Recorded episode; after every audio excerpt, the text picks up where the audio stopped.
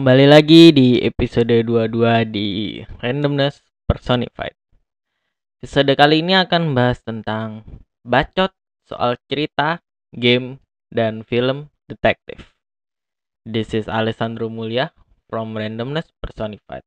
And don't go anywhere because here you'll be in for a penny, in for an experience.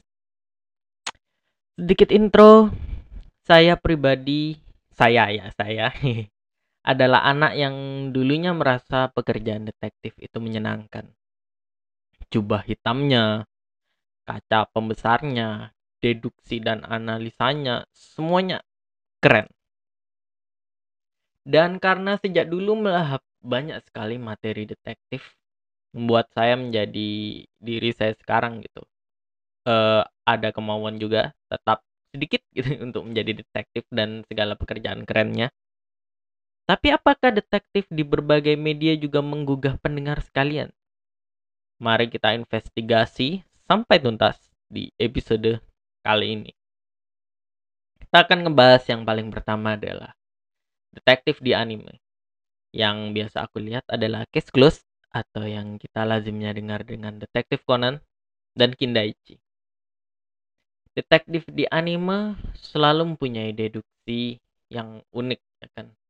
Di mana penjahatnya diceritakan digambarkan bahkan di di apa ya, dilukis sedang berbuat kejahatan gitu. Tapi karena medianya gambar, jadi biasanya pelakunya tuh diitemin gitu. Jadi kayak apa ya? A person who is pitch black gitu yang sedang melakukan kejahatan dan di tengah-tengah akhirnya protagonis kita mendapatinya mendapati korbannya gitu. Entah dalam kondisi seperti apa dan bagaimana. Lalu ternyata korban ini juga mempunyai banyak orang yang nggak suka sama dia. Menghadirkan banyak sekali tersangka dan motif mereka masing-masing.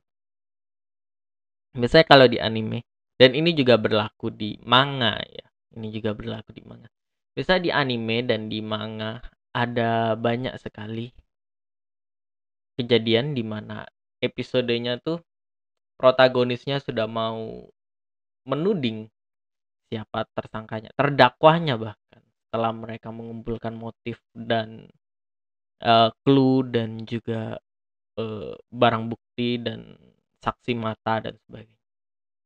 Tapi pelakunya biasanya kalau di anime dan manga dijelaskan di episode berikutnya which is which is quite true ya kan. Ini juga menjadi tolok ukur dalam beberapa serial dan film yang juga akan kita bahas ke depannya gitu. Jadi kebanyakan kalau di anime dan manga nih pelakunya biasanya dibuat eh digambarkan dan diungkapkan keberadaannya di episode selanjutnya. Eh nggak selalu seperti itu sih contohnya kadang juga ada yang semuanya dibahas di satu episode itu juga dan sebagainya dan sebagainya gitu. Yang buat detektif di anime dan di manga itu keren adalah karena mereka terkait sangat dekat dengan medium gambar gitu. Penciptanya bisa membuat detektif ini sangat-sangat keren gitu. Bisa membuat mereka kayak jago berbagai macam bela diri mempunyai fisik dan mentality yang kayak benar-benar keren gitu. Dan kayak kalau kalian sering lihat detektif Conan prowessnya kelebihannya gitu dalam menendang bola gitu kayak wah lu salah sih jadi detektif. Menurut gua lu mah bisa menyaingi Cristiano Ronaldo gitu dan sebagainya. Tapi ya memang itulah menariknya kalau penggambaran detektif di anime dan manga ya kan. Berapa dari kebanyakan dari ceritanya ada menggambarkan kayak protagonisnya udah sejak kecil eh apa mungkin bapaknya FBI dan ibunya CIA gitu dan sebagainya kan jadi kayak menguasai banyak bahasa dan dialek dan martial art sejak kecil It's a dream, I guess, that many of us wanted, including me also. Kayak siapa sih yang nggak pingin hidupnya penuh dengan intrik dan misteri gitu ya kan orang-orang kayak gitu tuh selalu digambarkan sebagai seorang yang hidupnya tuh keren gitu. Entah lu agen selipan, entah lu intel, detektif, whatever it is that involved in underground syndicate police work selalu menjadi keren sih. Detektif pun salah satunya. Setelah selesai ngomongin detektif di anime, ada juga penggambaran detektif-detektif di film. Dan di sini aku akan bahas dua film yang aku pernah lihat ya. Murder on the Orient Express dan Knives Out. Murder on the Orient Express on one thing adalah penggambaran intrik di mana semua orang berada di satu gerbong gitu ya kan dan tiba-tiba ada yang dibunuh gitu. Jadi gampang sekali untuk mencari motif. Everybody is the suspect. Tapi juga yang di gerbong itu nggak banyak dan juga karena nggak semua orang punya motif tidak terkecuali untuk kondektur dan kayak sipir dan OB I guess kayak cleaning service gitu dan sebagainya mereka nggak punya motif. Kalau di Knives Out dramanya lebih kelihatan sih. Lebih ke apa ya sebuah keluarga yang sedang memperebutkan harta dari engkongnya yang juga merupakan penulis serial detektif gitu. Dan ya sewajarnya semua keluarga itu menjadi motif mempunyai motif ya kan untuk membunuh si kakeknya ini. Karena ya semua orang ingin duitnya. Penggambaran detektif di film lebih apa ya menurut? Lebih manusiawi sih menurutku. Lebih ke apa ya you don't always have those gadgets that Profesor Agatha gave you gitu. Lu nggak selalu bisa menggunakan peluru karet atau mengubah wajah lu kayak di Mission Impossible gitu dan sebagainya. No. It was like it was like real gitu. Kayak ya memang ini yang terjadi di dunia nyata. Kalau memang benar ada investigasi dan penyidikan di dunia nyata yang melibatkan kinerja detektif. Aku akan berasumsi yang di film itu yang biasanya paling masuk akal sih. At least to some extent ya kan? Of course gitu. Nggak semua detektif itu ganteng banget dan semua teroris dan tersangka terdakwanya semua juga ganteng-ganteng dan cantik-cantik. No it wasn't always like that most of the crime that were committed on the streets were just people gitu. Mereka nggak seganteng itu mereka nggak sekeren itu. Dan ya film adalah film gitu. Berapapun betapapun dan sebagaimanapun sebuah penggambaran detektif di film itu realistis itu tidak akan benar-benar menyentuh realitanya gitu, menurutku sih dulu ada sampai sekarang juga ada video-video di YouTube gitu, ya kan kayak seorang mafia gitu mereview film-film mafia gitu dan sebagainya mungkin juga salah satu pasti ada seorang detektif sejati mereview film-film detektif gitu dan sebagainya. Mungkin ini juga bisa dijadikan acuan next time sutradara gitu mau bikin film-film serial detektif mungkin bisa menghadirkan seorang intel yang nyata ya kan di dunia nyata gitu. Karena setauku juga film-film detektif di Indonesia masih sangat jarang dan aku akan sangat menyayangkan hal itu. Nice Out comes out as one of the greatest detective movie that I have ever seen in my life and nothing comes close to that. Daniel Craig was just awesome. Penggambaran intriknya dan apanya gitu. Dan apanya dan karakternya gitu dan semua orang terlihat punya motif gitu. Dan sering kali kalau kita lihat serial-serial detektif kita tuh kayak ini ikut kan nebak juga kan kayak oh kayaknya pasti ini sih penjahatnya Ternyata bukan. Ternyata ada plot twist.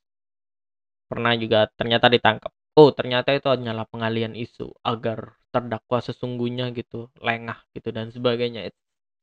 It's mind games and unless you're a real detective sebagai audience, gua mah ikut excited juga gitu melihat film-film kayak gitu. Keren, keren banget. Setelah film, ada satu medium serial detektif yang merupakan presiden dari semua ini. paling enggak menurutku paling enggak dari topik hari ini yaitu penggambaran detektif di novel siapa lagi kalau bukan Sherlock Holmes dan Agatha Christie. Aku akan mengambil masing-masing dua contoh sih dari semua ini karena ya it's easier that way dan aku juga nggak up to date dengan segala perdetektifan di dalam ranah kultur sosial dan juga fenomenanya gitu. Dan dua yang paling muncul di atas adalah Sherlock Holmes dan Agatha Christie jika kita bicara soal legenda, this is it. Sir Arthur Conan Doyle has been exceptionally good at creating Sherlock Holmes gitu. Kalau kalian sudah lihat filmnya, kalian sudah lihat serialnya, kalian sudah lihat novelnya gitu. Kalian pasti akan masuk di dalam dunia detektif ini. Di mana forensiknya nggak secanggih NCIS atau Castle atau Brooklyn Nine-Nine atau sebagainya gitu. Tapi one thing that's for sure adalah he got his job done and that's all that matters. Dengan topi detektifnya dan kaca pembesarnya itu dan yang paling terpenting adalah catchphrase-nya dan otak-otaknya. Penggambaran detektif di novel relies heavily on you know how the author can visualize the world gitu. Ketika detektif mengambil barang, dia tidak hanya mengambil barang, tapi penggambaran di novelnya adalah dia mengambil barang dan melihat sekitarnya gitu. Sepatu kotor itu penuh lumut dan juga rumput yang sesuai dengan rumput yang berada di luar beranda rumah gitu. dan sebagainya. Penggambaran visualisasi kayak gini nih sebenarnya yang paling keren karena helps us to think also it helps us to uh you know imagine things. And that's one of the wonders of books right? You imagine things. Dan dunia yang bisa dibangun dengan sangat-sangat imersif just like you're drowned inside that world adalah dunia yang sangat-sangat bagus. Sherlock Holmes dan Agatha Christie adalah orang-orang yang sangat hebat dalam memvisualisasikan sebuah dunia, sebuah kasus seorang tersangka, motifnya, it's all there. The world is is just like like you were born in it, like you delve deep in it gitu. Dan catchphrase-nya juga ya salah satu yang bantu sih ya. Kalau di novel tuh salah satu yang paling penting juga adalah dialognya gitu kan. Acap kali kita tahu bahwasanya pekerjaan detektif adalah mengambil contoh ya kan mengambil uh, testimoni dari orang-orang saat uh, kejadian berlangsung gitu atau di manakah mereka saat kejadian berlangsung gitu atau apakah Anda punya relasi dengan korban dan sebagainya. Digging out information has always been the name of the game in detective. Dan novel kerjanya jadi dua kali lipat gitu and but it all works out perfectly well gitu kalau novelnya keluar kayak dengan dunia yang sangat-sangat hebat gitu tidak sekali dua kali tiga kali novel-novel detektif yang bagus pada akhirnya akan diangkat menjadi film menjadi anime, manga, serial, game, whatever it is. Rasa satu the book. Dan sebagai seorang yang juga menulis, aku juga berharap mungkin suatu saat aku bisa menulis film, eh, eh novel detektifku sendiri. Yang juga mungkin akan diadaptasikan menjadi film, who. Crossing fingers mungkin itu akan terjadi. Paling nggak untuk novelnya dulu. Dan saat itu keluar, aku akan sangat berterima kasih apabila orang membacanya sih. Next up, detektif di serial. Serial di sini berbicara soal serial-serial yang ada kayak season ya. Beberapa episode gitu dan terbagi menjadi banyak season gitu. Bicara soal itu. Detektif, detektif di serial ada Castle dan NCIS. I really like Castle when I was a kid. Gitu. dulu juga ada Mentalist gitu dan dan yang lain but Castle is what draws me Castle adalah salah satu serial yang buatku berpikir kayak dunia detektif tidak se strict itu, tidak sekaku itu. Castle membuktikan bahwa dengan segala quirknya, dengan menjadi orang yang humoris, dengan menjadi orang yang lebih berminat berbicara pada orang sekitar daripada menginvestigasi kenapa kepalanya bisa meledak gitu dan sebagainya. Really makes me wonder that ya mungkin diriku yang juga tidak serius ini mungkin juga bisa gitu di dunia detektif. And and it was true, it was true gitu. Walaupun aku nggak nggak berada di dunia detektif kayak gitu, tapi aku mulai menyadari ide bahwasanya ya orang-orang humoris dan sebagainya kayak gitu memang punya tempat punya tempat di dunia detektif dan and all for pretty good reasons ya. Detektif di serial juga kurang lebih sama seperti anime dan manga. Kadang pelakunya ditunjukin di episode setelahnya the method of a cliff cliffhanger ya kan ada beberapa plot twist gitu walaupun karakter-karakternya lebih sedikit daripada yang di anime at least yang aku lihat ya kan but it draws us so much more to their personality to that what they do gitu dan karena bukan anime juga tindakannya sebenarnya lebih realistis lebih banyak bergantung pada pistol dan juga diplomasi gitu daripada main pedang gitu dan gadget dan sebagainya gitu. It seems worldly at least for me sih.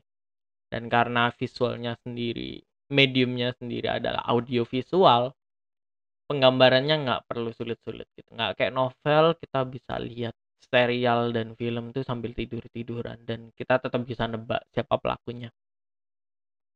It's a leisure activity and I like it that way. Dan yang terakhir, hehe.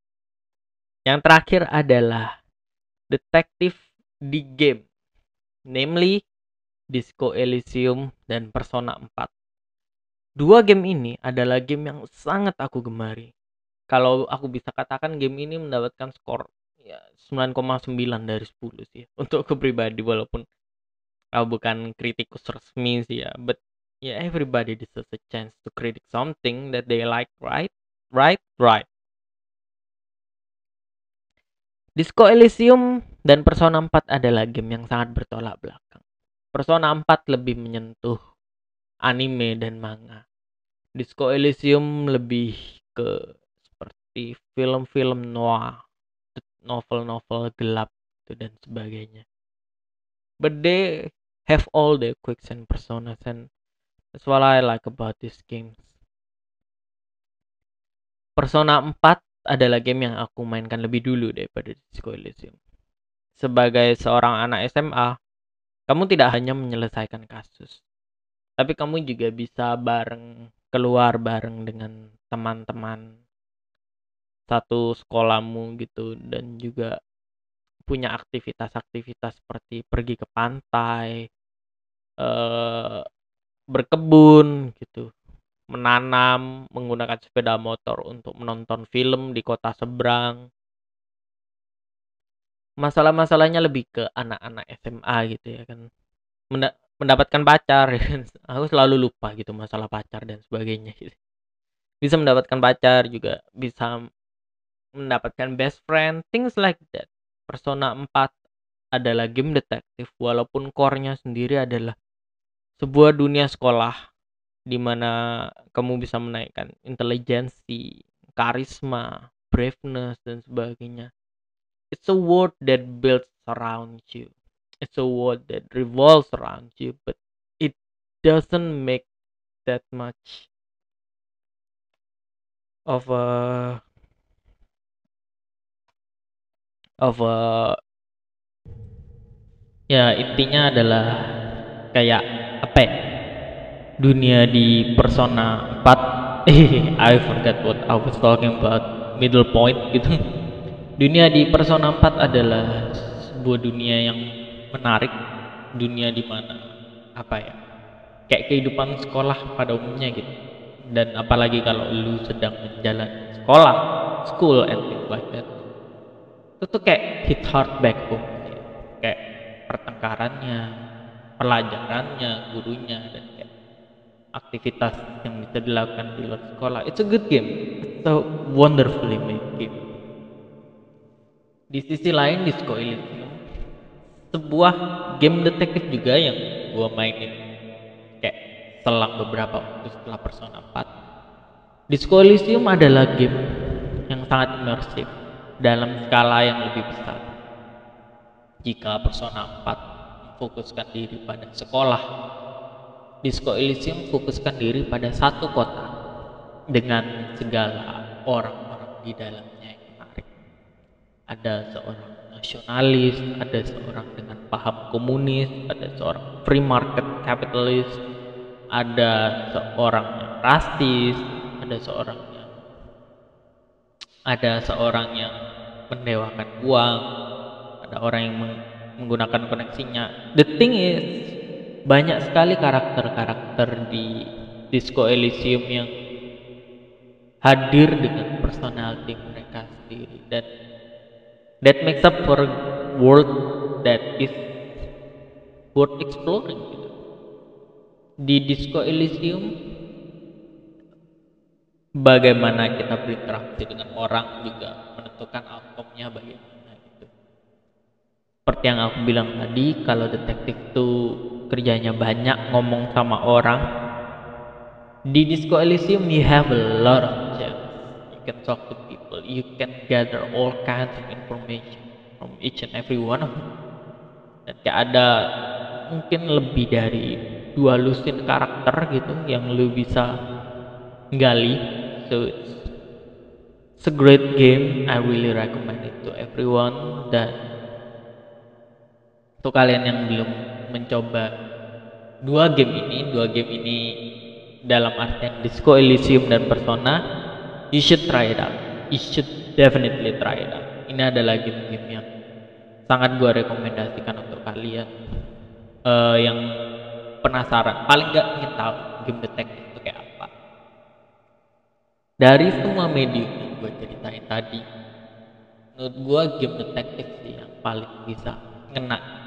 Karena menurut gue pribadi kalau if you're playing detective you should make all the chances you should call the shots ya kan? Dan di game tuh exactly like that. Lu bukan ngikutin protagonis dalam tracing footstep siapa yang seharusnya menjadi ini dan itu gitu. Tapi lu sendiri yang buat keputusan dalam sebuah apa ya dalam sebuah ya mekanisme atau apa pun itu dalam game lebih ke kayak kalau novel tuh kayak novel-novel Goosebumps sih. Jika anda setuju buka halaman 44 jika tidak setuju buka halaman 37 things like that. Kayak apa ya? Ini membuat kita nih lebih punya decision sebagai seorang detektif itu sendiri. And I kinda like it that way. Menurut gua insightnya dari kebacotan ini akan paling nggak kita bisa mengambil sebuah intisari dan di semua podcast ini kayak sebelum-sebelumnya gue juga selalu kayak nah, paling nggak insightnya insightnya serial detektif apa pun mediumnya buat creative sense kita terasa. In a way dalam bagaimana buat kita yang compelling bagaimana buat suspek suspek tersangka gitu, dengan motif dan kejahatan yang kayak wow I never think of it that way. Kayak kalau di detektif Conan tuh banyak sekali korban yang kayak ditusuk dan lalu ditaruh di sumur terus kayak ditali bagaimana untuk mengelabui waktu kematian dan sebagainya. Itu tuh butuh banyak teknik dan bagaimana membuat plot twist yang keren bagaimana membuat supporting karakter dan witness yang bisa ngebantu lu buat cari tahu siapa pelakunya. Dan creative sense dalam hal detektif ini applicable di semua medium. Mau lu bikin detektif anime film novel serial game semuanya tuh tercover dari ini. Jadi kayak apa ya? Creative sense dalam detektif tuh bisa digunakan dalam detektif-detektifan lainnya if you're into this kind of thing of course ya kan? Selain kegemaran yang bagus selain kegemaran menggemari detektif yang bagus menggemari menggemari hal beginian tuh menurut gua bisa menambah skill analisis kayak konseptualisasi bahkan pemikiran abstrak gitu kayak sebelum kita mikir tentang cerita yang compelling, suspect, witness dan sebagainya. Ini semua kan lahir dari sebuah ide sebuah novel, film, anime semua lahir dari manifestasi sebuah ide gitu. dan ini nih membantu kita gitu dalam bagaimana menelurkan sebuah sesuatu yang kita belum tahu jelas menjadi sebuah karya yang baik gitu. Itu mengasah mendetektif detektifan kayak gini nih mengasah soft skill itu dan aku juga bohong kalau aku nggak bilang desain novel dan podcastku itu nggak membantu nggak terbantu dalam satu atau dua aspek penting soft jadi kayak detektif detektifan tuh in a way has helped me throughout my creative process paling nggak for me ya kan? And as a final message buat kalian yang punya hobi apa pun. Mungkin nggak harus detektif mungkin bisa ini mungkin bisa itu mungkin bisa apa ya mungkin kalian menggemari cerita komedi mungkin atau horor apa pun itu. Aku harap kalian bisa terbantu dengan ini karena I sort of kind of thinking that kayak gua dengan ngebacot soal hal ini juga bisa membantu creative sense dalam hal gitu dan buat kalian yang dengerin dan mungkin kalian juga mau berkarir di jalan ini atau mungkin mau jadi sutradara untuk film-film kayak gini I really hope this podcast help a lot gitu. and even though it's not gitu mungkin ini podcast buat pengantar tidur atau apa gitu nemenin that kind of helping for so as a final message ya untuk kalian bermimpi ini aku harap kalian semua mendapatkan apa yang kalian impikan dalam bidang ini. Dan aku harap podcast ini juga bisa membantu. As a final message as a final tagline I mean kita akan menutup podcast ini dengan jargon kita. In for a penny in for experience. This is Alessandro Mulia from Randomness Personified signing out. Peace